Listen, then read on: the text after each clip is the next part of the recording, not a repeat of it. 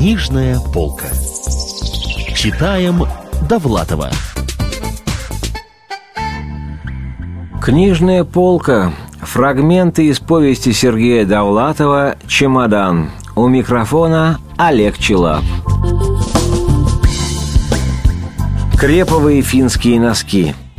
Эта история произошла 18 лет тому назад. Я был в ту пору студентом Ленинградского университета.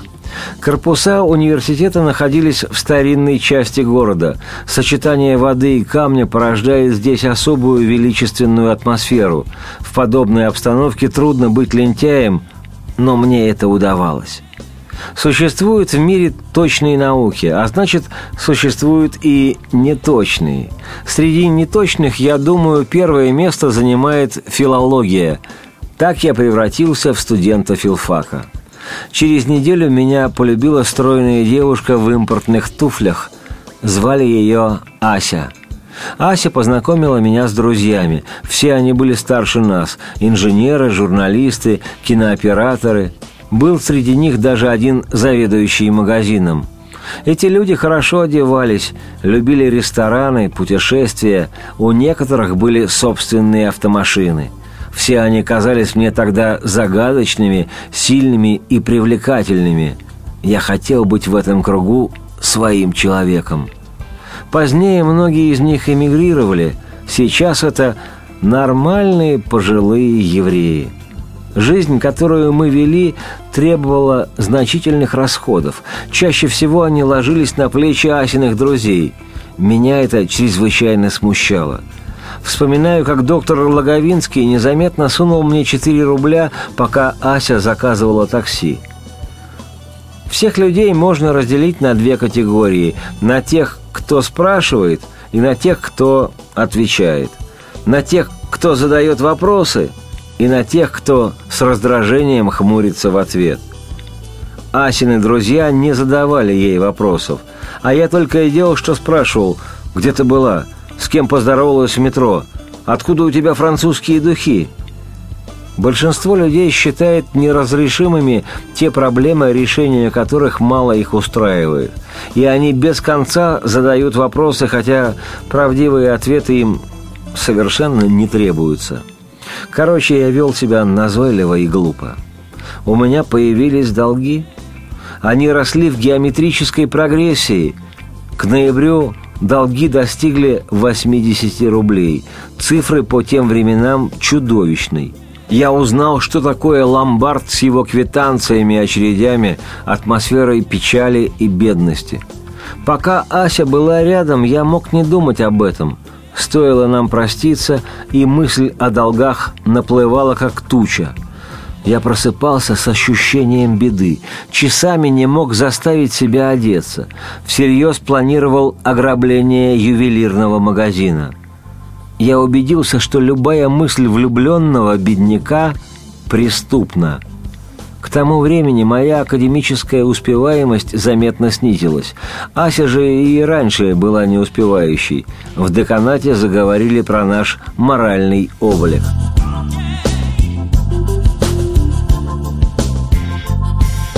Я заметил, когда человек влюблен и у него долги, то предметом разговоров становится его моральный облик.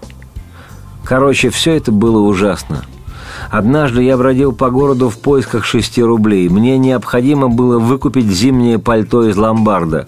И я повстречал Фреда Колесникова. Фред курил, облокотясь на латунный поручень Елисеевского магазина. Я знал, что он форцовщик. Когда-то нас познакомила Ася. Это был высокий парень лет 23 с нездоровым оттенком кожи. Разговаривая, он нервно приглаживал волосы – я, не раздумывая, подошел. «Нельзя ли у вас попросить до завтра шесть рублей?» Занимая деньги, я всегда сохранял немного развязный тон, чтобы людям проще было мне отказать. «Элементарно», — сказал Фред, доставая небольшой квадратный бумажник. Мне стало жаль, что я не попросил больше. «Возьмите больше», — сказал Фред. Но я, как дурак, запротестовал. Фред посмотрел на меня с любопытством. «Давайте пообедаем», — сказал он. Хочу вас угостить». Он держался просто и естественно. Я всегда завидовал тем, кому это удается. Мы прошли три квартала до ресторана «Чайка». В зале было пустынно. Официанты курили за одним из боковых столиков. Окна были распахнуты, занавески покачивались от ветра. Мы решили пройти в дальний угол, но тут Фреда остановил юноша в серебристой докроновой куртке. Состоялся несколько загадочный разговор. «Приветствую вас». «Мое почтение», — ответил Фред. «Ну как?» «Да ничего». Юноша разочарованно приподнял брови. «Совсем ничего?» «Абсолютно. Я же вас просил. Мне очень жаль. Но я могу рассчитывать?» «Бесспорно. Хорошо бы в течение недели». «Постараюсь». «Как насчет гарантий?» «Гарантий быть не может, но я постараюсь». «Это будет фирма?» «Естественно. Так что звоните непременно. Вы помните мой номер телефона?» «К сожалению, нет. Запишите, пожалуйста. С удовольствием. Хотя это и не телефонный разговор. Согласен. Может быть, заедете прямо с товаром? Охотно. Помните адрес? Боюсь, что нет. И так далее. Мы прошли в дальний угол. На скатерти выделялись четкие линии от дюга. Скатерть была шершавая. Фред сказал, «Обратите внимание на этого фраера. Год назад он заказал мне партию дельбанов с крестом». Я перебил его. «Что такое дельбаны с крестом?» «Часы», — ответил Фред, — «неважно. Я раз десять приносил ему товар, не берет. Каждый раз придумывает новые отговорки. Короче, так и не подписался. Я все думал, что за номера.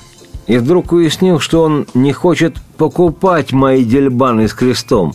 Он хочет чувствовать себя бизнесменом, которому нужна партия фирменного товара. Хочет без конца задавать мне вопрос, как то, о чем я просил. Официантка приняла заказ. Мы закурили, и я поинтересовался, а вас не могут посадить? Фред подумал и спокойно ответил. «Не исключено. Свои же и продадут», — добавил он без злости. «Так может завязать?» Фред нахмурился. «Когда-то я работал экспедитором, жил на 90 рублей в месяц. Тут он неожиданно приподнялся и воскликнул. «Это уродливый цирковой номер!» «Тюрьма не лучше. А что делать?» Способностей у меня нет.